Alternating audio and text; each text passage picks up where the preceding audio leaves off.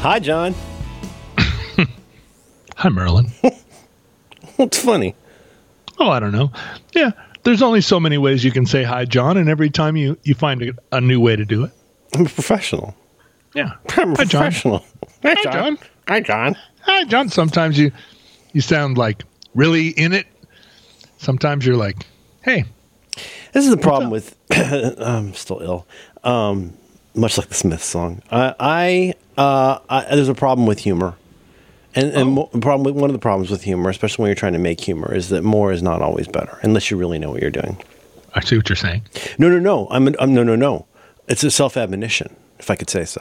Mm-hmm. I got to be careful because you know it turns into you know wackety wackety schmackety umbrellas inside having a crazy time, family fun comedy hour. You know, Yeah. you know.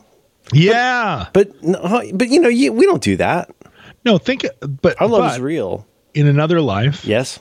imagine you and I being paired in like a like a Richmond, Virginia morning DJ team, I'm listening. right? Right. Think about that, like an Eastern Seaboard, uh, you know, I ninety five corridor. Oh, oh, I think I think I got it. I think it's Stephen John and the Rebel Steamin' John and the Rebel. in the morning. Yeah, in the morning, and you're the one I'd be the, like, I'd be the rebel unless you want to be the rebel. no, no, no. You should be the rebel. Of course, Uh. I'm Steamin' John. And I would have uh, I would have my own version. My my rebel yell would probably be on a soundboard Oh, you mean oh, you mean like a like a sound effect, like because it's cart. Richmond, Virginia. Isn't that the seat of the Confederacy? That's right. Yeah. that's right. And you'd hit the cart, and what would the rebel yell sound like? See, that's the thing. According to the Ken, the the, uh, the Ken Burns uh, documentary, Yeah, I almost said Ken Nordine for some reason. He's the guy that did Ken, he Nor- did- Ken Nordine. Ken Nordine, I think, did Nescafe commercials. Oh, okay. Right. He also did those poems about colors. Remember that? colors, colors. Colors. Um, Die for your life when my shotgun scatters colors. hey, hey, was that iced tea? I'm afraid it was iced tea. A lot of people leave off the D, both the D's T's. so, see, more humor is not always better. Oh, I lost you. Yeah, you're back. Oh, I never. I forgot never to cut. We had a big, we had a, we had a big old broad smoky fart last week in the middle of the show, like a big technical error, and I, I totally forgot to cut it out. But I, I left it in because you know what they say. A clit, a glitch. Yes, It was a clit. Is that? I have a lot of like, a physical tech problems, John. I don't want to make a big deal out of it, but I, I I'm still kind of getting over COVID. It's I'm so funny full of because, snot. oh my god! I want to talk about humor. and I want to talk a- about the rebel. I like that bit we did about Richmond. That was funny. Usually, there's a if there's a glitch in the show, I usually hear about it from five or six people that obviously listen to the show carefully enough to know that I'm the one that fixes tech problems. No, you're the one who listens more salient. And a lot of people will write and say, you, you people know how to reach you. they'll say, "Will you tell Merlin yes. The following four things?" Uh, what about? uh, Have you gotten any? Is there any chance? Any chance? Wild, wild chance that you've gotten some kind of a, I don't know, maybe one or two notices in the past, say three years, from users of, of the Google and Android platform who, who say that our certificate is not correct on the website. Is there any chance anybody has ever mentioned that to you once? I have heard about our certificate, Yes. uh, and I, and I replied by saying I didn't get a certificate. Oh, that's funny. You know what you did? You're Yeah. I, saying it's on brand is a little cute. It's Mm. it's you you do you. Mm-hmm. You know, But where's my where's my white ribbon? where's your white ribbon? Th- that's the saying? that's the original rebel flag is the white. Oh, Oh, see now I'm doing liberal Oh, humor. Do you like that? soon. I'm doing going full on Air America now. These dinglings in Congress. oh my goodness! Okay, so okay, um, I Mm-hmm. Yeah. was a fan of that kind of radio when I was a child. I think we could do a good. Is there a way that we could? How does one say? Is there a way that we could pre-tape our morning show uh, for a more commodious hour? I don't know what that hour would be between you and me because there really is no good hour for us to do anything. But it Yeah. does strike me that at least when I was listening to the Q Zoo in the morning on Q105, the place where they invented the morning zoo, I Oh, always I did not know that. I did not know that. Scott Shannon. He essentially, I, I, who knows today? Today, who knows? Who Uh-huh. knows what gets recorded? You know, who lives, who dies, who tells your morning zoo story. Sure. But oh god, I have so much snot. But um, the So you you Yeah. you know this amount of uh, six to of ten drive time, John. Six a.m. is really early. amount of snottiness that you and uh, Ben, Ben Benjamin would have written me and said I can't do the show. Okay. I don't have my vocal quality is not up to the standards. I'll see us have I, I can't. I'm, I'm afraid I can't do the show. Calls it morning lunch. So so, but but you are willing to power through your I. I, you know, I'll tell you a funny story. Actually, it's not a funny story. It's not even really a story. There was a time where the, Hmm. The me, me the You Look Nice Day guys and we had this really dumb idea that we would have a morning show that we would try to record a show every morning. Oh, unedited and like it just it sounded like shit and and it was not but you know you got to break some eggs right you got to Sure, try some sure. stuff. all i'm saying is that like today you know john it's all you know this you see this reflected when those big checks arrive from sweden with Mm-hmm. all your money they send you all the money for the spotify streams They right do. that's They do big that's checks. a- they're probably comically large they back up the check truck Beep. and they drop off all the checks, loads of them, Swedish checks. Right, They're and all you're like Jerry they're all in Seinfeld. Your your your your hand your hand hurts from sliding all those checks. um, but uh, it's all streaming now, right? I mean, Oh yeah, that, it, you does, said it. really does a morning zoo need to be in the morning? Can't can't we just choose when you want to listen to? Or maybe that's part of our contract. Is it's a big deal because Richmond in the morning. I don't know a lot about the Richmond market. John, tell me everything you know about Richmond from a media standpoint. Oh, Richmond Media. Well, I know they've got a cool little underground rock scene there. Okay, cool. And like, is there is there a club you played more than once there? Uh, you know, uh, Richmond. We played a lot in the D.C. area, Uh huh.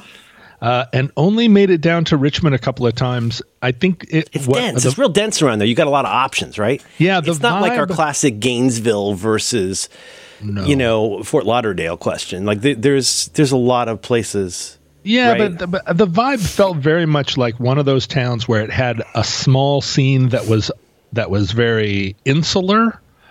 And I know a lot of bands come through there. And did not feel any particular need to say ally themselves with I don't know. I'm just pulling this out of my ass. Elven Six to the southwest with uh, DC Hardcore to the north. Like they, they didn't feel the need to ally themselves or, you know, Research Triangle, Carolina stuff. Right? They they were, they did their own thing. You know, my problem as a as a touring musician is that I only see what I'm shown. That's that's so you know that's actually really profound. Hmm. No, I'm serious. It's really true, and and this is why it's such a joke. You know, haha, like Bo Diddley making fun of you know uh, Spinal Tap because they don't know where the stage door is. Well, why would they know where the stage? Why would they need to know what city they're in today? Mm. Like, Well, there are and- people for that. And I I, I learned it when I first went uh, out on tour with Aimee Mann. You know the the story of me going out with Aimee Mann the first time.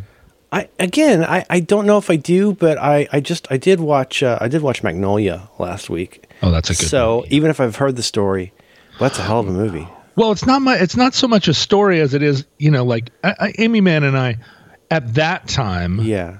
uh, a fairly unlikely fast You've been like sort sort of sideways approached by her about collaborating or something. Something had happened where you first got in contact, right? And she was interested in collaborating on something. this was the wonderful thing about Twitter at the time, Yes. right? I played I played a show at Largo. I covered an Aimee Mann song because uh, it was from Magnolia. I loved the song, and um, Is it Sa- Save Me?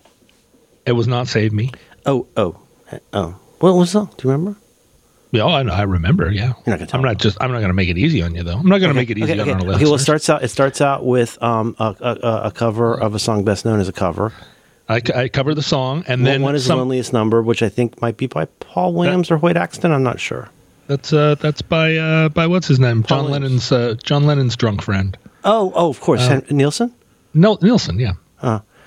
Oh. Uh, anyway, uh, so I cover this song by her, and then after the show, backstage, the owner of the bar comes in and says, "You know, Aimee was here," and I was like, "Oh, that's exciting." But I, but also terrifying. And then, of course, she comes backstage because she Cut and, to a shot of her in the audience with her tail. she she and, and Michael Penn, "Shut they, you know, they live there, right? Yes. Yeah, exactly. She said, She God, stands up, can't you? and her her tuxedoed boyfriend is so like, "Whoa, this is outrageous!" And then you can hear the sound of monocles shattering all over Largo. So, uh, so she comes back, and the first thing, of course, she says to me is, "You fucked up my song because I had, you know, I had like it was in the wrong key or whatever, and I missed a lyric or something." And I was like, "I did, I did, I fucked up your song." that would have normally been the end, But that's like that's like the listeners of our program, and we kid. But honestly, people, I'm sorry, I can't get everything right. But I, I do try. But uh, when people notice, people notice when people tell you something, that's because they're listening, They're listening. right? and, and and that's a nice compliment that Aimee Mann was listening. Well, that yeah, that she was there. I mean, can you imagine Aimee there, Mann? yeah. She's there. She's in the audience, and then uh, this uh, this somebody that she's never heard of uh, says, "Oh, I'm going to play a song by Aimee Mann because you know she's." And just to clarify, you did not know she was there. I did not know. Not, See, well, there's no way. I, yeah. In a No million way. years, I would have thought she was there. Absolutely, yeah, right. You, you think I'm you think I'm going to roll up and play Nora, and I don't know you're in the audience. You know, no, no. It's it's just like why why would she? Why would I have known? And why would she? Well, But it's a little on the nose to assume that Aimee. Just in my head, that's mm. that's like when I spent a week walking around Wellington, New Zealand, hoping hoping I would run into into the Finn brothers. Right. You There's no reason. I don't even know if they, they live in Auckland, they live in Wellington, they live in the third place. I don't know, but I just kept assuming I would run in to like to like Neil Finn. You can't want it. You can't want it. You have to just That's let go, let God. point. Yes, yeah, yes, you yes, can't, yes. You can't look. You have to just see. You know. And so you, wow, that So- must have been so weird. well, because Largo, you know, she's famous for Largo, right? That's her like. She's famous for being there, just like her, Elliott John Smith was famous there. Michael Penn, that- there's that's kind all. of a- yeah. that's their scene. And so I just was paying. I, wh- what it was was in leading up to the tour. I was trying to think of songs to play, and I guess I had just seen Magnolia or something. Some that song, that that particular song, really resonated with me. You're killing me. You're not gonna tell me, are you? and I was just so like I Oh. was personally moved by it. And sometimes I learn a song because I'm moved by it. Hell yeah. And so it was one of those things where it was like, oh, I'm here at this place. It's famous for her, and this is a Magnolia bar kind of. You know, they were all here, and and so I'm going to play the song La La La La La La. But because of because what Twitter was then, the next day or maybe that night, she tweeted at me No boy. you know, like, haha, you fucked up my song or whatever. And I tweeted back, like, yeah, sorry. And that also could have been the end of it. But then she came back, you know, then she came back over the top. And so pretty soon we're tweeting at each other. And that was the magic of 2011 or whatever it was. Totally agree. And then she wrote and she said, uh, so then we were buddies. And she said, oh, I got asked to play a Simon and Garfunkel cover at in Central Park at a ceremony for Simon and Garfunkel. and so naturally I thought of you. Do you want to go do this with me in New York? And I said, Do I want to play a Simon and Garfunkel cover for Simon and Garfunkel in Central Park with, with Aimee with, Man with Aimee Mann in Central Park. Yeah, yeah, sure. I mean, you know, The sure. sound of rifling through papers. Hmm, let me just Sure. check my schedule. Ah, good. So I flew out there. in. And the and the the funny thing was, I was in New York. We're supposed to rehearse. She and I have never met, except for this time backstage at Largo. And so she's like, "Well, meet me at this clam bar." And and then she then she was like, "Oh no no no! Don't you know? Don't meet me there at two. Meet me there at four. And then she changed it again, something else. So by the time I showed up there, You didn't write any of those down. no, wh- You didn't have anywhere to write them down, probably. Right. Yeah. And so I, I showed up there and I was like, uh, you, you know, you changed our meeting time a couple of times. What are you nervous? Are you nervous to meet me? And she was like, I am nervous to meet you. I've never met you before. and we're, we're going to do this. I, you know, you could be a total kook. Yeah. And I was like, I could be a kook. And so, and I am a Yeah. kook. You're, you're also a, It's an you know, awkward and so way for we, both of us to find out. and and so then from then on and so then, then the next thing she did was she said do you want to go do you want to open for me on tour and i was like for shuffling through papers yeah sure i think i can put that together you know i think I, and so i went out with them and she's got this great band this great team of people you know she's got her sound guys and her guitar techs and they're all great. They've been with her forever. And I go out and I'm playing all these markets with with Aimee that I've played dozens of times as a musician, mm-hmm. except I'm in a different bar. Bars and venues I've never heard of mm-hmm. That are different, different Three vibe, blocks. different, different Yeah. seating, probably. three blocks from the bar that I've played seven times here is this bar, and when you walk down the corridors of, when you walk down the halls of this bar, you're in the dressing room of this bar. All the posters on the walls are like bands that I know, some of them friends of mine, who have played this bar multiple times. Uh huh. And they've never played the bar that I played in the same town. And I'm looking at these posters and I'm like, Aimee, you play here every five months and have for the last 15 years. And she's like, well, it's the only bar in Richmond. And I'm like, I'm here to tell you it's not the only bar in Richmond. She's like, what are you talking about? It's there's only one place to play in in Anacortes, and it's this bar. And I'm like, there's another bar in Anacortes. It's two blocks away, and I've played there five times. And realizing that there were, and that was, I mean, it should I should have known it, but that there were uh, like these neural networks across the country, and there there's also another bar where all the all the like hardcore kids in uh, in Converse tennis shoes, mm-hmm. you know, with the with like Weezer t-shirts. There's mm-hmm. another bar that's just that, mm. like, and uh, and I suddenly realized, you know, what a what a small, small, small little man I was. um, jeez, how little I how little I knew. You you think of yourself as a well traveled person, but here's a bar you've never been in. Yeah, no, a bar I've never been in, and I and it has it has show bills where my you know like people right, like, that like, I like see in Seattle, and I'm like, hey buddy, slightly different universes. Yeah. yeah. Yeah, I just played in Richmond. Oh, did you play at the one place? No, never heard of that place. I played at the other place. Well, I've never heard of that place. Right, right. Weird. Weird. Band of Horses, they never played a single bar that I ever played. they just kind of came out of nowhere, didn't they? Mm. Mm-hmm. Doesn't everything come out of nowhere? I, I think Monkey Man. Some, huh. I,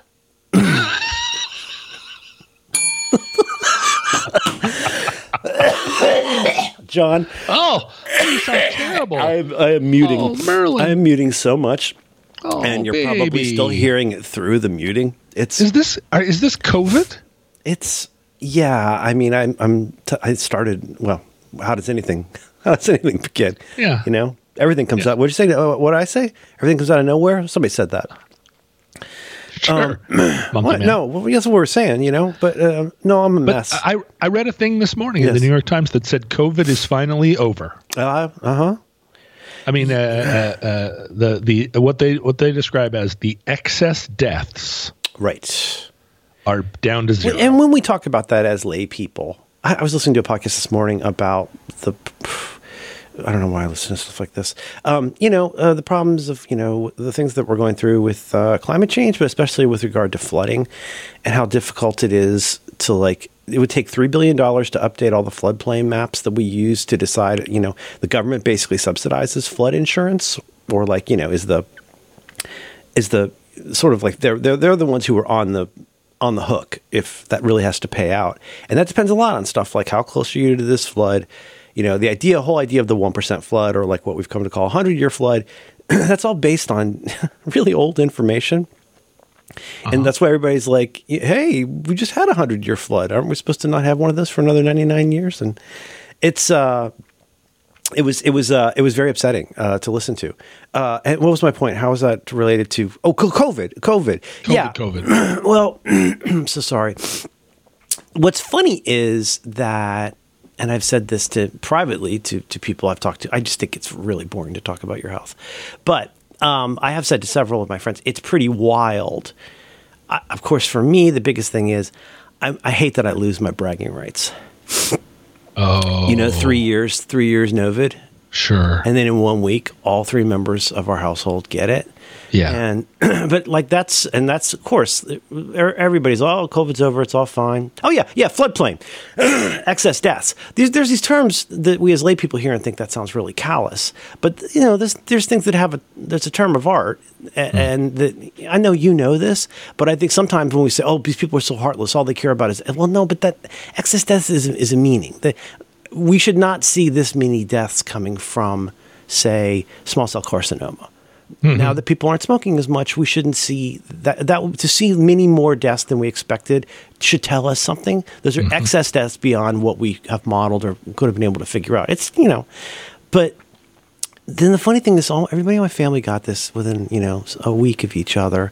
But then also like, who was it? There was like a, a couple people I know Uh, in town and out of town both got it for the first time. And this is as the front page is saying it's the lowest level of risk and blah blah blah. And then on top of it all, Bob Doctor Doctor Dr. Dr. Bob, Bob. Dr. Bob Wachter, Bob Wachter, MD, who is all due respect, you know, he's he's like I think he's the head of medicine at UCSF. Head of medicine. And he's been so sweaty for three years about COVID. He's just been like, he's a poster now. He posts and he posts and he posts. And it's just these threads. And you're like, don't you have to go operate on anybody? Don't you have to go like talk to a resident or something? Like, don't you have a paper to claim somewhere. credit for? Don't you have other stuff to do? But he's just always on. He's like, and you know how it is. You've, you've had Twitter brainworms. You know what it's like. You get weird, sure. especially when like you're in this new thing and like so, Dr. Bob Wachter, the Bob Wachter MD is how I would prefer. My preferred appellation would be. I think if we're going to call people doctor, we should we should stop beginning by saying doctor, and we should start including their actual terminal degree. Oh, how, how, uh, so give me an example. Um, the librarian at my college, whom none of the students liked, she was really not a good fit for the school. Um, her name was Althea Jenkins and she she demanded to be called, understandably, understand she's a doctor. She demanded to be called Dr. Althea Jenkins. Dr. Althea Jenkins. Yeah, but you know it was an EDD. Yeah, sure, sure, sure. Like you know, like Joe Biden, like like a lot of people. It's like I understand that's still that's a kind of a degree called a doctorate. I'm a not going to get into it. Doctorate, yeah. yeah. Uh, but but Bob Wachter who has been posting through it all for three years and talking about where we stand with COVID and excess deaths and emergency room visits and a lot of really good information, just a lot of noise because he's so sweaty. He got mm-hmm. COVID like around the same time we did. And he had, this is not funny. It's just crazy that the same week we got COVID, fucking Bob Wachter, MD, got the guy, yeah, the guy, Doctor Bob. And here's the thing: uh, it hit him real hard, and uh, the story, I didn't read the story. My wife told me about it because you know she works at UC. Um, and he like he like kind of like I sort of passed out in an elevator and like double pinballed off two sides of it. And oh so I, I, pull up our dumb local website and there's this terrifying photo, like almost like a Nick Nolte mugshot level photo of Bob Wachter, all like stitched up and with his eyes swollen and everything. Oh no! It's just so weird Bob. because and like what is what does so much of this get at the uh, so many things we've talked about in, in, the last 22 minutes have had to do with some kind of a form of availability, not availability, well, a kind of availability heuristic or a kind of provincialism.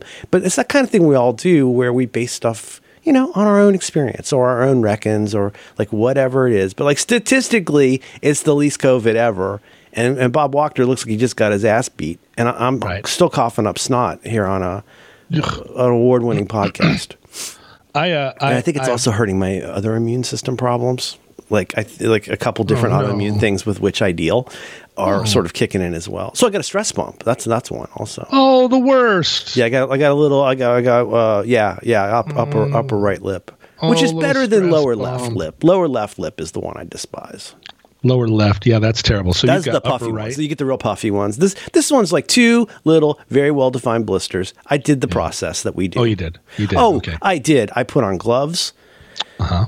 I know we're. I think we. talk. I shouldn't say this on air because we haven't formalized this, but I think we talked about our our. our we're going to do something. Uh, record something separate from this for our, our, Patreon supporters. We're going to do an episode, I think, about airplanes. We talked about. Mm-hmm, mm-hmm, mm-hmm. At least that's something Airplane. I would love to do airplanes. C- c- airplanes. Because you gave me you gave me a, a, truth bomb last week that blew my mind. I didn't yes. realize that the plane that Dave Roderick used to shoot down a Japanese Zero was uh, not. It's a C C. It was a DC three, which was yes. a C one thirty. C forty seven. C forty seven. So we're going to do that. But I think also for really, really, really, really people who are paying a lot, I assume you have a way with like spreadsheets to find the people who are like the Matt Howies who are giving us like fifteen hundred dollars a month. I'm thinking, mm-hmm, mm-hmm. and for them, hear that, Matt? Hear that? Well, hear you that, know, that's my friend Harry used to say, if you want something in life, ask for it. Matt. That's the standard. We talk that's about them all the time, and we charge nothing. Uh, yeah, Jason Finn. Jason Finn pays Jason. one dollar. Jason Finn is currently my favorite friendship really because it's we have exactly like one text exchange every couple of weeks, and it's perfect. Yeah, yeah, yeah. It really pleases me. He sends me articles that he saw in the SF Chronicle about how San Francisco's going down the tubes. yeah, there's a really man. good guide in the Chron this morning about the open air drug market. And I was like, I saw that and I thought of you. Thank you. But um, uh, there was a point to this, which Oh is yeah, you were talking about the you were talking about your yeah, technique. just like and like, but like it's funny because of my whatever I, I don't know cognitive bias, ability, some kind of dumb thinking that I do. It's funny Mm-hmm. that like, and, and on top of it all, I thought, oh, I probably won't get it. My family might get it, but I probably won't get it. And for five days, I didn't get it, but then I did. Mm-hmm. Now, Bob, poor Bob Wachter's pinballing all over that that goddamn elevator up on Parnassus Mm. Avenue. You know, Is Maddie okay? Is everybody back? Are y'all better? I won't go way into it, but she had a time with it. Yeah. We had a couple couple emergency room trips, and she's oh, doing jeez. Yeah, I got to go to. Christmas. I got to go because you, you. I don't know how much you know about emergency rooms, but you can just basically. this episode of Roderick on the Line is brought to you in part by Squarespace. You can learn more about Squarespace right now by visiting squarespace.com/slash supertrain. Squarespace is the all-in-one platform for building your brand and for growing your business online. You can stand out with a beautiful website, you can engage with your audience, and you can sell anything, whether that's your products, services, or even the stuff that you create. Whatever it is you want to do, Squarespace has got you covered. So much you can do. You can use their insights to grow your business. So if you've ever wondered where your site visits and sales are coming from and which channels are the most effective, you can analyze all of that in Squarespace. And once you got that data, you can improve your website and build a marketing strategy based on your top keywords or your most popular products and content. Of course, you can sell your products in an online store. Again, whether that's physical objects, digital stuff, whatever it is, Squarespace has the tools that you need to start selling online. One of my favorites, you get started with the best in class website template and then you customize it to fit your own needs. It really is as easy as browsing the category of your business. Uh, you can find a perfect place to start. And then you customize it all yourself. Just a few clicks, a couple drags, and Bob is your uncle. It's the best. Uh, you're using Squarespace right now because that is where the Roderick on the Line podcast is hosted. Uh, ever thus, it, it shall be. Uh, one imagines. A b- big fan of Squarespace. They do my personal sites, and they probably ought to be doing yours uh, as well as for your business. You know, if you got a business, go on do your business, and let Squarespace take care of the rest. So right now, please go to squarespace.com/supertrain. You can get yourself a free trial with no credit card required. And then when you're ready to launch, use our very special offer code SUPERTRAIN, and that's going to get you 10% off your first purchase of a website or a domain. Once more, it's squarespace.com slash supertrain. Sign up with that offer code SUPERTRAIN for 10% off of your first purchase. Our thanks to Squarespace for supporting Roderick on the Line and all the great shows. I know Okay, a little. all right, all right. I know a little. Uh, yeah, okay, okay.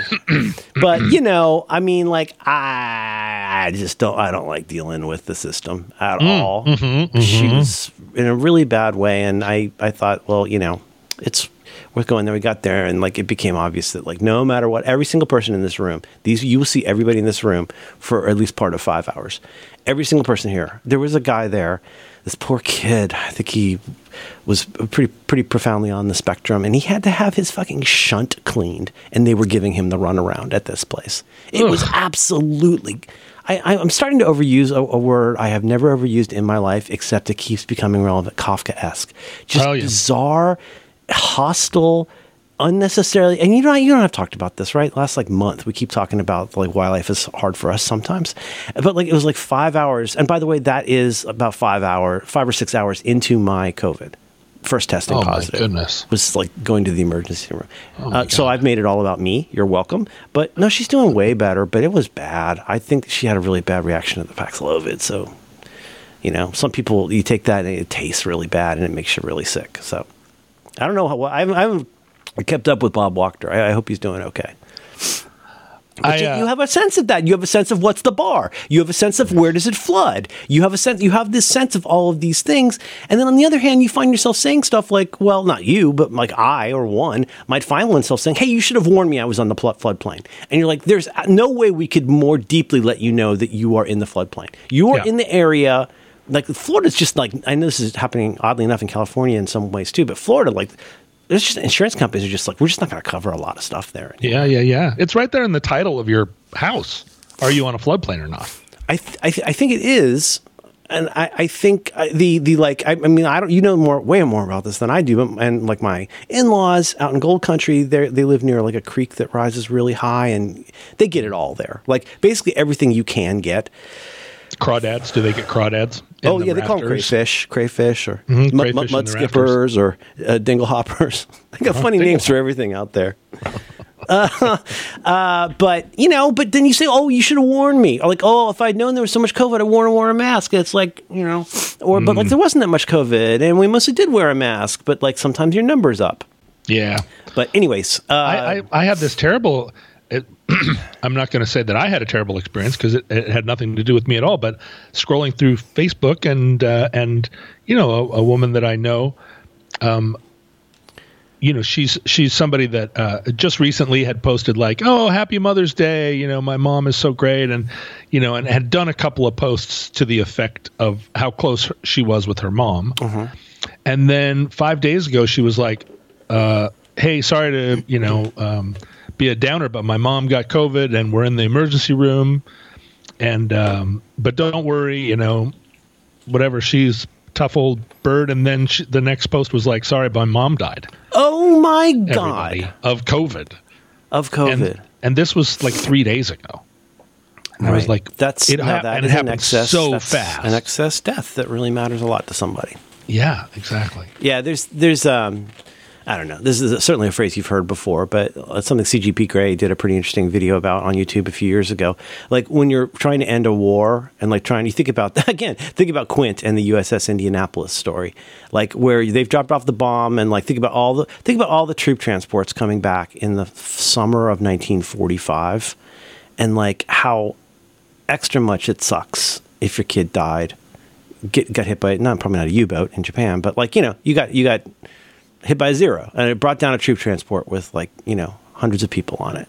That sucks. Your kid made it through the whole goddamn war, and yeah. then died on the boat ride home. It's like yeah. that is that is one of those things that is so intolerable.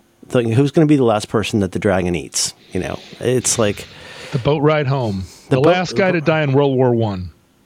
Yeah, I had a little bit of a World War One thing last week. I oh, rewatched. Uh, I really did. You mention it to me? Where did it come? Did it come up here? It might have come up with Siracusa. The um, uh, Peter Jackson, uh, "They Shall Not Grow Old." Yeah, yeah, yeah. And then I, I, was rewatching that, and I was, which is just what an extraordinary movie that is. Yeah. Um, and not just because oh look they colorized it, but just because everything, including the creative decision to like add in the voices of people talking and stuff like that. Uh-huh. Ugh, just unbelievable. But no, yeah, absolutely, it's yeah, it's, it's this whole life thing. It's kind of a whole a tenuous operation in a lot of ways. Oh, we're so strong, but we're so vulnerable at the same we're time. We're still so strong until we're not. Yeah, we're very fragile underneath being extremely strong. Like we yeah. live for a long time. We live. I mean, maybe not as long as blue whales, but we live long, longer than longer than any cat. Even the biggest cats. Cat. Even the even the best cat the average person lives a lot longer than the I saw a 22 what claimed to be a 22 year old dog on Twitter. I follow a lot of dogs. Dog claimed to be 22. Uh, I mean, it was it, it was very it was very derpy. It wasn't claiming anything. But oh, you know yeah. they do that thing like you do with all old people, where you kind of like you, you, you put them in a bib and a, a, special chair, and then you, you put down a cake in front of them, and they grimace at the camera, and then they send them back to their room. uh, so this was an old, infirm dog. Yeah, but you, you, you could have been dead at twenty two. Yeah, sure, sure, easily. You know, I mean, and the thing was, they weren't even giving me wet food at that point. You were just, just on getting, like, a, like a dry kibble special diet. Just getting kibble, yeah, like yeah, teen kibble. They fed me teen kibble a lot longer than I. You got kibble for teens? Yeah, for all the various like stages. What yeah. are there other other other kinds of food like that you've gotten over time that you can remember? But t- special needs diets. Yeah, I'm living on it now. It's called Stouffer's lasagna. Stouffer's. Oh boy, that French bread pizza was good, wasn't it? Remember how good that was? Mm, Stouffer's French. I would burn my mouth so bad. Those fucking caraway seeds, and I would burn my mouth, my roof of my mouth, so bad on Stouffer's French bread pizza. See, I so never bad. got uh, Stouffer's French bread pizza for a couple of reasons. well, uh huh. One, we were not toaster oven people. Okay. So I didn't have a toaster oven. And that is very, very. That is very. That is a food you could make it in a conventional oven, but that is a food very made and marketed for toaster ovens.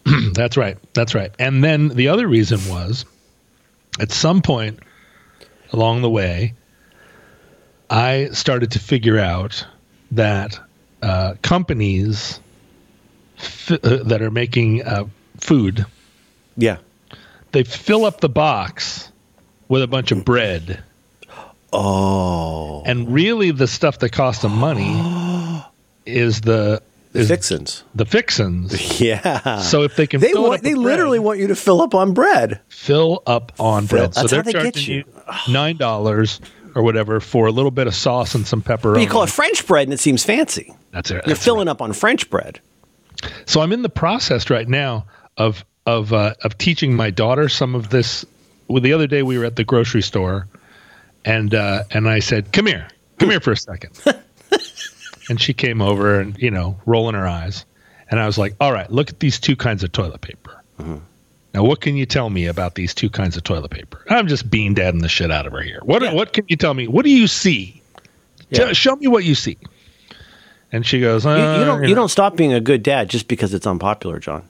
That's right. You don't stop being a good dad just because the internet t- thinks you're a terrible dad. Just just because your career should be ruined for a misunderstanding. But Ruined. get get right. over here. Get over here. Get over here right now. We're, we're gonna we're gonna here. learn some stuff. We're going to look at these price tags. Yes. And so we go through the whole thing. She's like 13 rolls, 75 square miles, 42 cents a thing. And this, and I was like, right, right. And, you know, and, I, and I'm pointing at it. I'm like, all right, now where do they get you?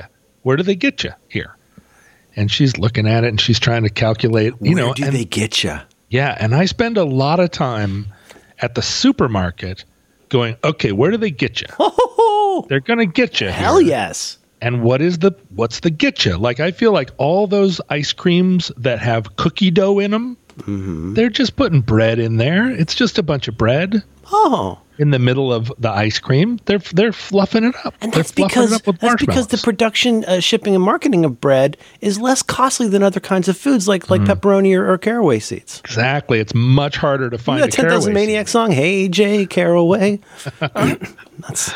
Uh, I'm still very sick. Very. they made really cool uh, British cars, the caraways. is that right? Huh?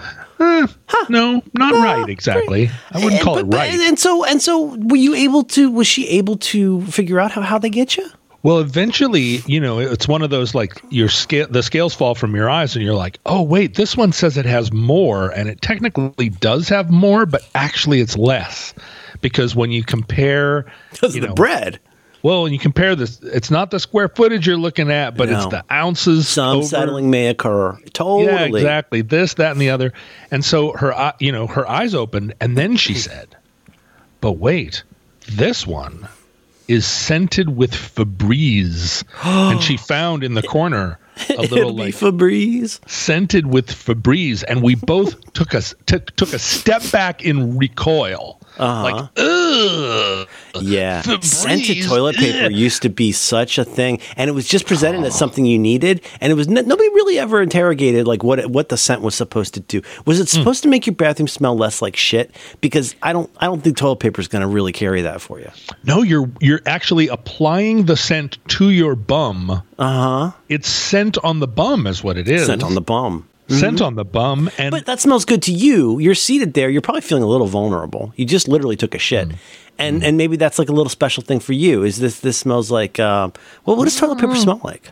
I think it's meant to to be a little gift to the next person that smells your bum. Frankly, I see. but Febreze, I have a bad relationship with Febreze. Yeah. because I order things on eBay, and and there's a there's like ten percent of eBay sellers try to either conceal some musty smell or they really are living in a Febreze based society where they think Febreze makes a thing smell. Or maybe they're like Fresh. like scent people, like you know, like perfume or uh, cologne people, where they've stopped noticing how stopped they're using too much. You know, Yeah, so what they They're you, you open a package and you're like, oh, I just Oh, got God. this The Telltale blast. vintage thing, and it's just like, oh, Febreze, you can never get but this, that out. but, but but like okay, when I think of used clothes or old clothes, I think of like well, the generalized musty smell of an '80s Goodwill, but especially mothballs.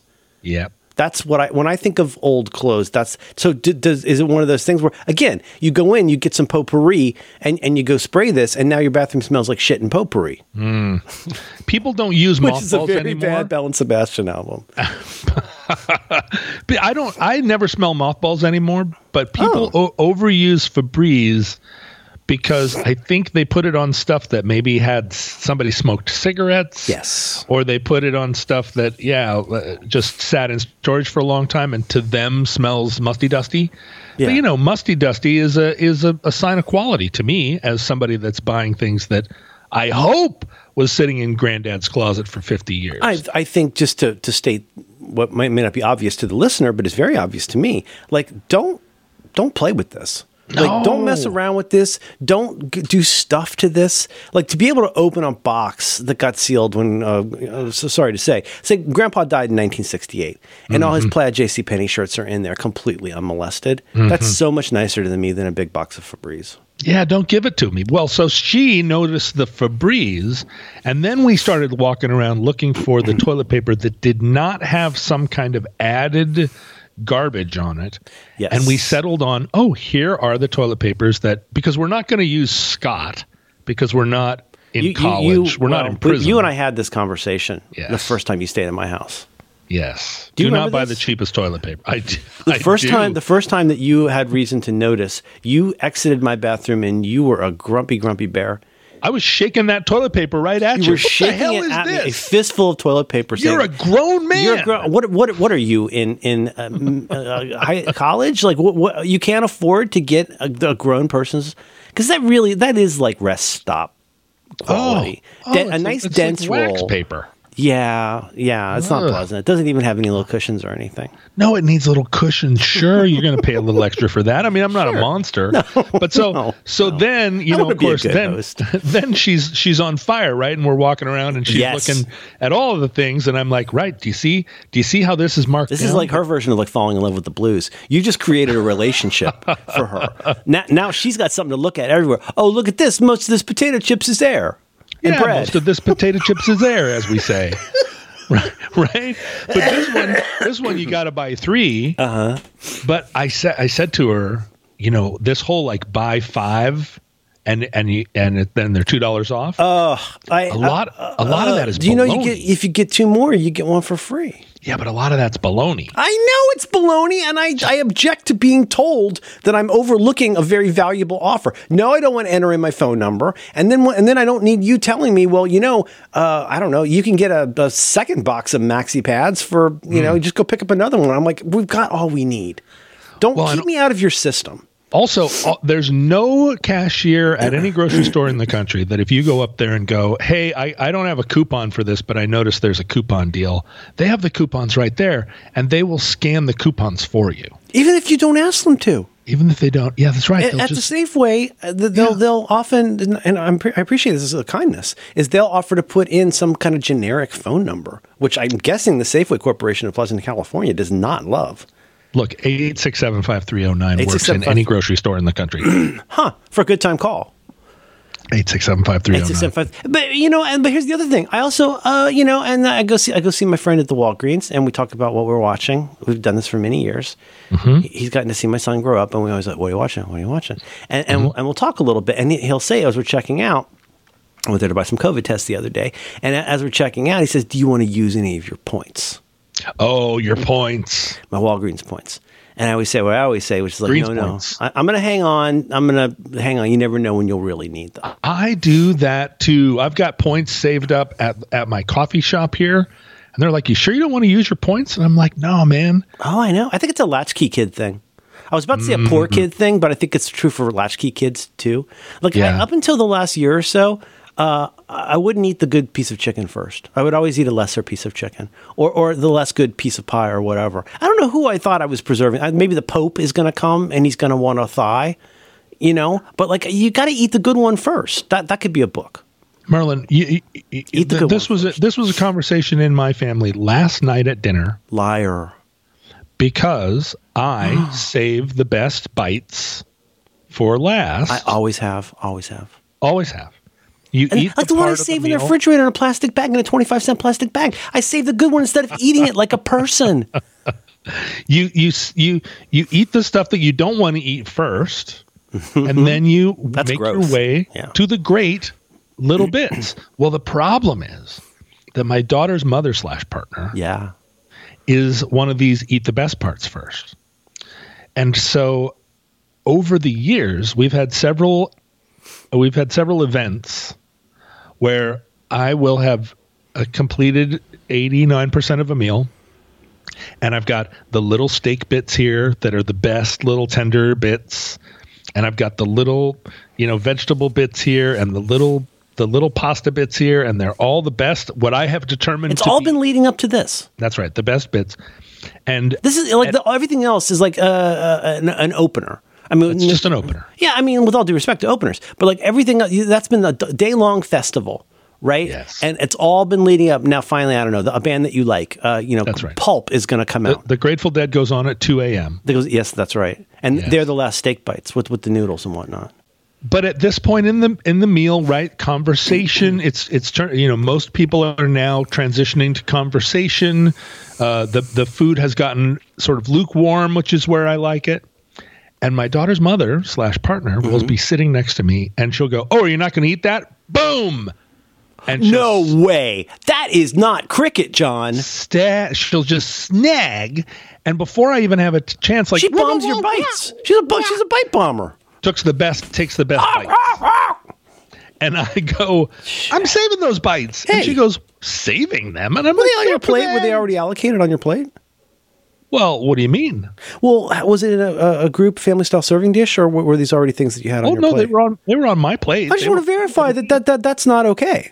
I'm not I'm not leaving the best bits in the tureen. No. No, the best bits are here, like right on the plate. Mm-hmm. Oh, you're not going to eat those? Boom. and I go, I don't know why I saved the best bits for last either, but it seems crazy to eat the best bits 1st Then the Mm-hmm. I- rest I of the meal those, is just yeah. this trailing off into, you know, like, oh, now I got to eat this rind. no, Say- Got to save the rind for last. eat the rind, you know, eat the rind first, put the rest in your pocket. You know, put the good stuff in your pocket, and then after a week, you've got only good stuff in your pocket. Huh. You know, as you're crossing the mountains or whatever, trying to get away I, from I, the, I understand some pocket from tots. I get that. I get Yeah. that. Yeah, it's the flood fl- you know, it's the, me out. it's the floodplain is what it is. um, and the bread. The chicks can't hold their smoke. The Who? Oh man, I'm trying to find this photo of Bob Wachter. It's probably out there somewhere. But uh, Like yeah, falling on the stairs. I, Poor I Bob. think I Bob. think poor Bob. I, I think it's uh, I think what you're doing is valuable. Thank you. I, I don't know if it can be taught or I don't know if it can be learned, but it's very valuable. You know, it's that test you do with little kids, and there's a name for this in uh, in psychology and um, perception. But the thing where like a kid will generally think that something tall has a larger volume than something wide. Right. You know, there's different like things where we our brain works a funny way with those sorts of things, and I think there's actually a guy, and I'm not going to look this up, but I'm pretty sure there's a guy out there, and he's a nut, but he's a fun nut. There's a nut. There's a guy who's a nut, and he's uh, with all due respect, I've never met the man, as far as I know, but there's a guy, and his whole deal is ah, this is how they get you. And he's that guy who like first did the whole like, hey, did anybody notice that this is the same size can of coffee, but it's got less coffee in it now? right? All that kind of stuff. And he's very he's very into this, and he's ready to show up. If we wanted to have what, what's the name of our show? Roderick and, and the Rebel. Yeah, Roderick. No, it was uh, uh, the Rebel and uh, Steam John. Stephen John and the Rebel. Stephen. What? Steam John and the Rebel. Oh, Steam John. I think it's Stephen John. Stephen John. I would never do a morning show with somebody who has two first names. Stephen um, John. Steamin' John and the Rebel. Yeah. Roderick and the Rebel's good too, though. But Steamin' John, and, and and we could probably get this guy. I, I know we could get him on Zoom, but we might could even like get him in studio. Well, assuming we mm-hmm. have a studio in, in mm-hmm. Richmond. But he would probably come on. He would talk about. You could have him on. You could have your daughter on. He could sit on your couch, and you guys could talk about how they get you and and, Well- and bread. you know the problem with being both uh, an, uh, as you and I have talked, you know, I have attention deficit disorder and you have hyperactivity disorder, two versions of attention deficit hyperactivity disorder.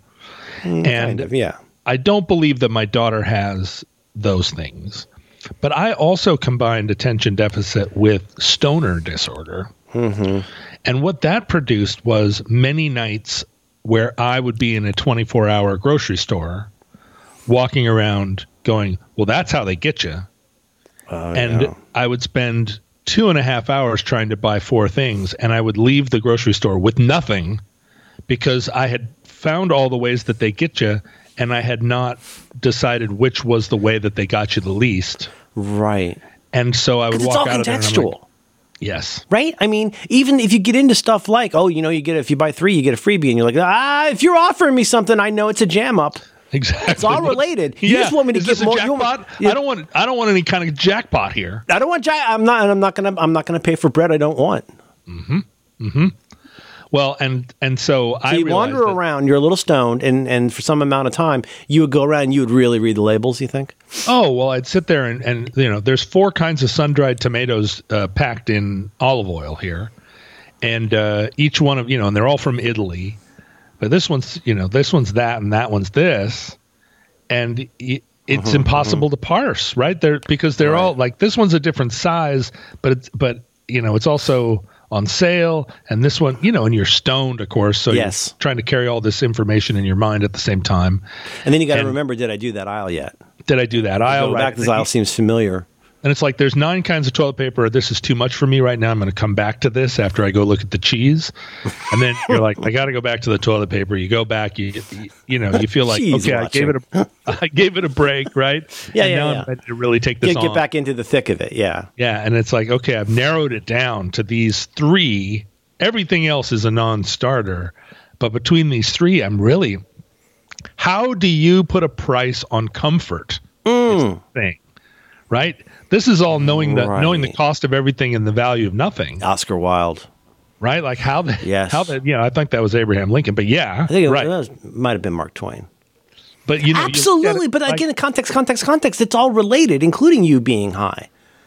But there's there's certain things where one when one was. I remember once when I was uh, uh, fairly high in college. I remember a couple friends and I did what we would do, which we made macaroni and cheese, you know, from a box. Sure, sure, And we read the instructions, and we we couldn't stop laughing for half an hour that they wanted us to boil eight quarts of water to make macaroni. and cheese. And and What? like.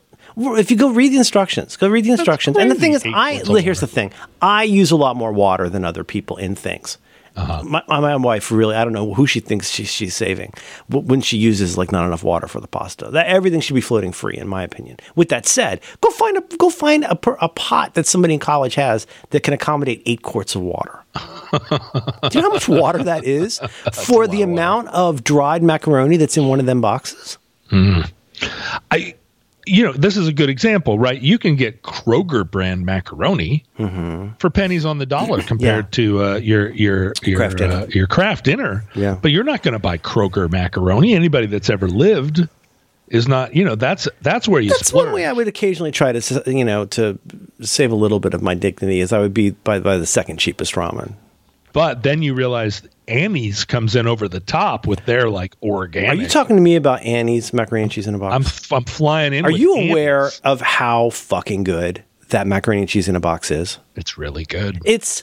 It's I mean, I don't want to oversell. Yeah, I don't want to oversell it. We eventually started buying it because you know I don't know if your kid has done this, but my kid will go through a phase where there's like there's a world the way it was, and then one day there's a, the way the world is, and it's going to always be that way until it's not. Where the kid will go through like a phase for Yeah. a, a, a week or two years, and you never really know. And so I've stocked up on all this shit in the past that the kid suddenly just bounced on. Like, oh, I'm not really not into Stok iced coffee anymore. Well, I got like six of these here, and they're kind of expensive.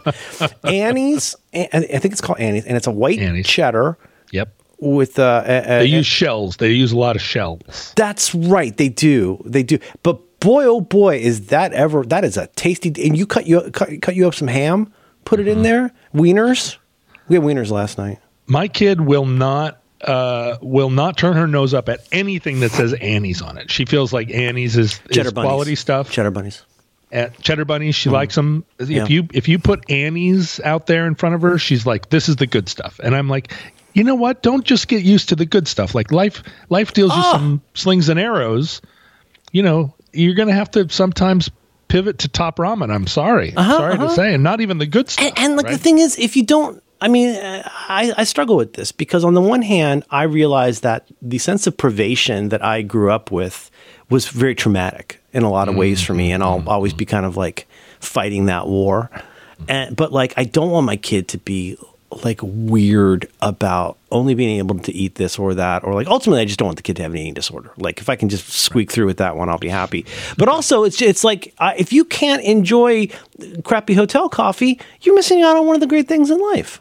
What are you going to do when you pull over at a at a truck stop in Iowa and there's only one kind of coffee? I mean, well, you can not like, drink coffee, but like, and I, I don't want to put too fine a point on it, but like, this is when you do that, you're robbing yourself of the joy of something turning out better than you expected. Ah. Which I think is really important. It's like ah. there was a family member in my family. I don't know why this story always pops top of mind, except this really was such a thing that this person would do.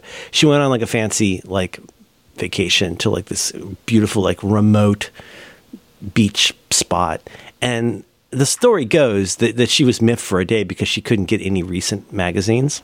Hmm. And it's like, well, now it took me it took me a while to learn that you have to learn to enjoy what the place is good at, and to perhaps maybe you would differ, but I would say avoid the things that they're maybe not so good at. Stop ordering the room service pizza in the Dominican Republic, mayhaps maybe not the best thing on the menu. Mm-mm. Oriental Night. That's where they really shine. Literally called Oriental Night. But uh, but no. But here's the thing. And that way, if if you show up somewhere and they've got fucking highlights magazine, you're like, that's cool. I haven't looked at highlights in years. And now you just got a little treat instead of something you're disappointed about. And like, if the coffee's not as bad as you expected, you can. I, we went to this convenience store in New Jersey a couple weeks ago. It's one of my favorite things I've ever been to. I love this place so much. There's a guy. There's I think a Sikh man. He's making breakfast sandwiches. So many breakfast sandwiches. They got every kind of everything in this place. They got phone cables. And John, they have an area with a cafe table with two chairs that is just for people to scratch off their lottery tickets. Oh wow! Which I'd never seen before. This is what you get in a in a city with with more you know room.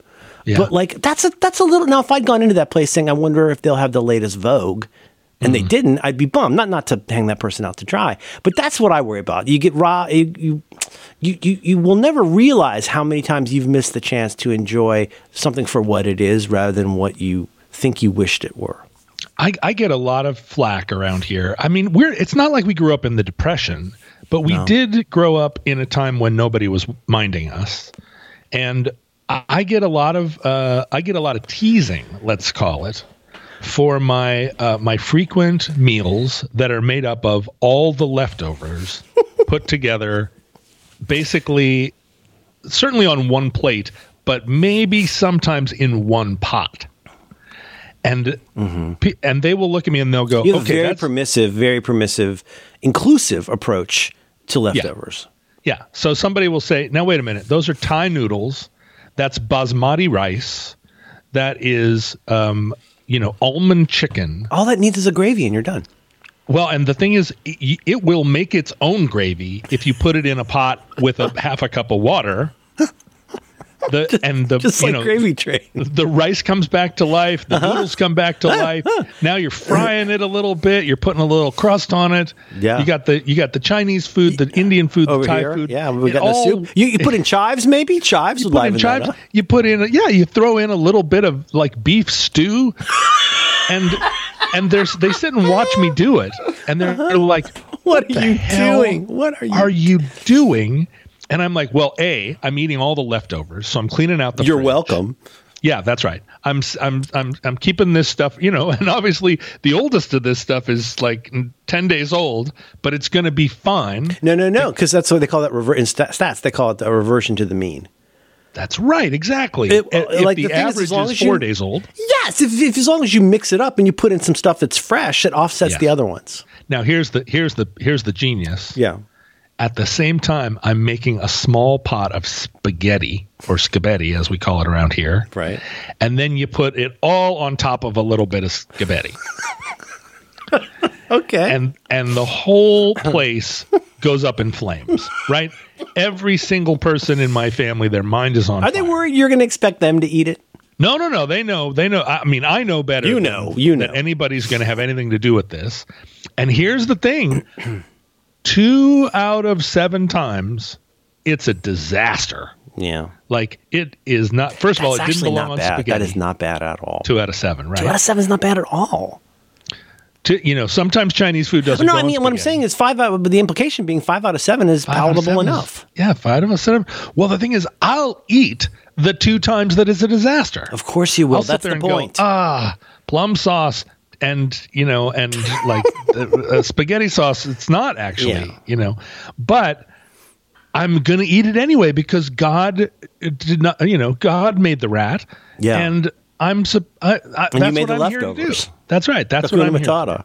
Because what the hell are we going to do No. when the shit hits the fan and all we have is almond chicken, spaghetti, and Thai noodles? Well, we're Right. going to eat it and we're not going to be Mm, sad. I want French bread pizza. We don't Yeah, have no. any. We're going to be glad for this, and Yeah. you know, and at least one of us is prepping grateful for it all the time. Grateful for what, what you That's got. right. What if mom doesn't come back tonight? Oh, I just I would assume that a lot of times. Every time mom goes out, Yeah. you got to be prepared for mom. have a not to come plan. Keep a small bag packed. You know. From 1972 to 1979, I was never sure anybody was going to come back. yeah. You know, they go out. It's like ah, I don't know. Sometimes Yeah, they don't. Everybody back, talks frankly. about the importance of education, but do we really, really sit with the importance of just learning? When you when you learn that sometimes people just don't come home, and sometimes Just- that's good. I mean, you know, that's right. Some in some families, the longer it takes for them to come home, the Yes. better. It was a relief to me when when my stepfather threw us out of the house. In some ways, in the long run, I can make anything palatable. Just put enough sauce on it. You know, my dad would sometimes come home at two in the afternoon. He would sometimes come home at eleven o'clock at night. Would he go And- straight to another room without saying anything? Was anything? No, he never did that. But he, you know, he was always glad to see me. But he did not know about, you know, time was a flat circle to him. Mm-hmm. And if he got to a point when he was sitting at the office and he was like, I don't want to sit at this desk anymore, Ugh. he would get up and say to his staff, um, I'm leaving. And they would go, Roger, Chief. And Yeah. then he would go out and I don't know, he would and, go and which was or he would come very, very unconventional. Mm-hmm. Like you just you like you don't leave work, you don't miss work, you're not late for work. I'm so happy that our society has finally broken on this idea that that's the only way to live. Yeah. it- it's like it's it's just it's always been so stupid. But you got Yeah, you except, got to treat you know, yourself. I, I was talking to somebody the other day that's uh, in the real estate game, and he said, "Listen, housing prices are still going up, mm-hmm. but what nobody realizes is that right before COVID started, everybody that owned a downtown business signed a five-year lease. It's just the way it was. 2020. It's a cycle. Everybody's on a five year lease. All those leases are about to come up and not get renewed. Mm-hmm. And we're going to watch downtown real estate go bonkers in every city in the world. Mm-hmm. And he said it's going to throw the global economy, it's going to make 1979 Look like look like 1929 wow. and and I'm 'Cause of Skylab. going- I'm like, come on, no. And he's like, I'm telling you, look, go around. He's because we were in an office building, and he said, when you leave here, go around this building and look in the other offices on this floor, then go down and look at the other offices in this building. And he said, with in mind that as soon as our lease goes is up, like two years from now, we're out of here. And I went and I looked around through the little, uh, the long, thin glass pane next to the door of all these offices. Yeah, where you They're could like kind of peek in and see what. Yeah, Yeah, all empty. And there's just there's conference tables in there. I'm telling like- you, it's so odd. It's weird. I, I mean, like we've got the big, uh, as a friend of the show, Jason likes to remind me, the the doom loop narrative here. But Oh, doom you know, loop. oh yeah, there's a lot going on here. What's the doom loop? Is this Oh. something you get articles from Jason Finn about? Yeah, but I mean, it's the it's it's a lot to get into. But I, I was more to say that I don't think this is peculiar to San Francisco. It's just that we not only see it, feel it, experience these problems more acutely here, but we're also very into reading about these problems here. Uh huh. Uh-huh. Whether that's car break-ins or you know whatever it is, and it's um, I have thought about that an awful lot, and some of the just some of the sort of paradoxical things that happen, like just like in San Francisco, there's all these things that again start with a good heart, probably, but too much, too much, you know, um, good heart and, and not enough strong head, and a lot of implementation stuff. Strong head, wow. Strong head. I should sleep. um, no, but like just this idea of like trying to like make sure all these kinds of laws and like you're going to force people to do things and it's laws. really it's hard to get permits and there's all this stuff and all the kind of notoriously famous San Francisco stuff and yeah.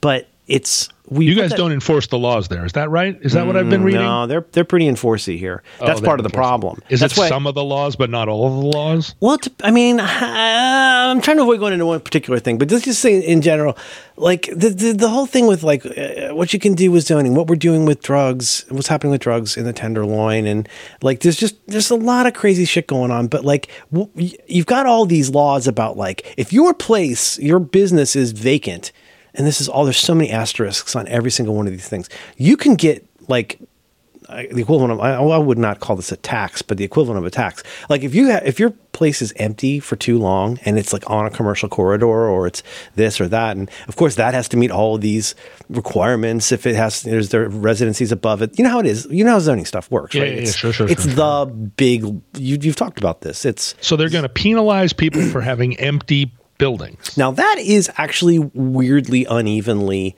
sort of enforced. Either the like, do you meet meet the zoning for this area that's incredibly strict because of this? But it's also it's just not. I mean, here's what I can say, and I I'm I'm a I'm a big dumb liberal, mm-hmm. and like uh, unlike my life. I'm a big dumb liberal. Hey, look at me. Hey everybody. Look at me. I'm Homer Simpson.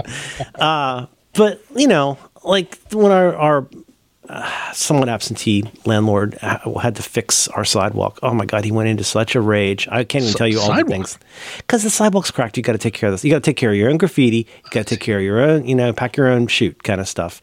And he's so mad the liberals made him pull all these p- permits just to like fix the sidewalk that didn't Thanks, need Obama. to be fixed. Thank, but it's kind of there are elements to that where it's. Do you remember that place? Remember a place that used to be Arts TV? Remember the, the, like had that cool mural. You and I took photos of you and Josh. It had like the, the Star Trek. Anyway. Oh yeah yeah yeah. That sure, place sure, sure. got renovated into like this wild pub. Like I think over five years ago, and, but because the guy who was developing that was in a war with this very powerful Chinese lady from the west side of town, she mm-hmm. had a house that he was renovating declared a historic landmark in the middle of re- redoing oh, it. Oof! Right as he was finishing this oh, incredibly expensive. Punch in the nose. Yeah, that's the kind of stuff that happens. Mm-hmm. It's very some real Chicago backroom. Oh, kind I of get it. It's like a that. gang war. But there. it's also just it's just weird because like there's there's uh, this thing happens all over. I'm sorry, I'm talking so much. I'm sick. No, no, I the, like but it. you, you you know you do all this, this this fucked up stuff to like fix what you imagine is the problem. So like with Rudy Giuliani, you just say like, oh, we're just not we're not we're gonna have an M and M store here, and we're homeless people aren't allowed to be here. Problem Hmm. solved. Mm. And you know, and like in San Francisco, it's like there's all these wars of like, oh, was this DA too soft on crime and what about the mayor's belief in this and all this stuff? And it's it's all just it's so vacuous and unconnected disconnected and it's it's again even when you start with a good heart there's just a fuck ton of places nobody wants to rent here and Yeah. when the when things think about like we're watching some uh, I don't know if you're watching a good show on HBO called Silicon Valley. It's about you know a, a tech startup. It's very funny, Mike Judge show.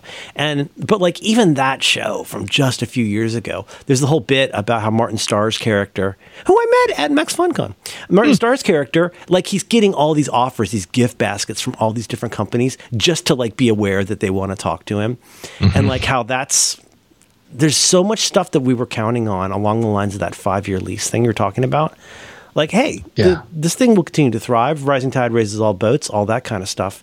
But I, maybe I'm just apocalyptic in, in this way of thinking. But there are times when I wonder, like, when is the next really big chunk going to fall out? That's not climate change.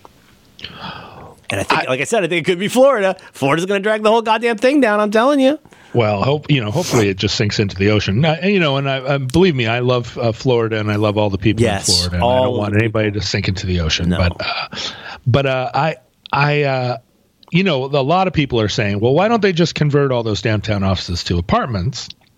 Right. And of course, what what is true is those kind of uh, old 1920s, really solid, like downtown office buildings that are all 25 to 30 stories tall.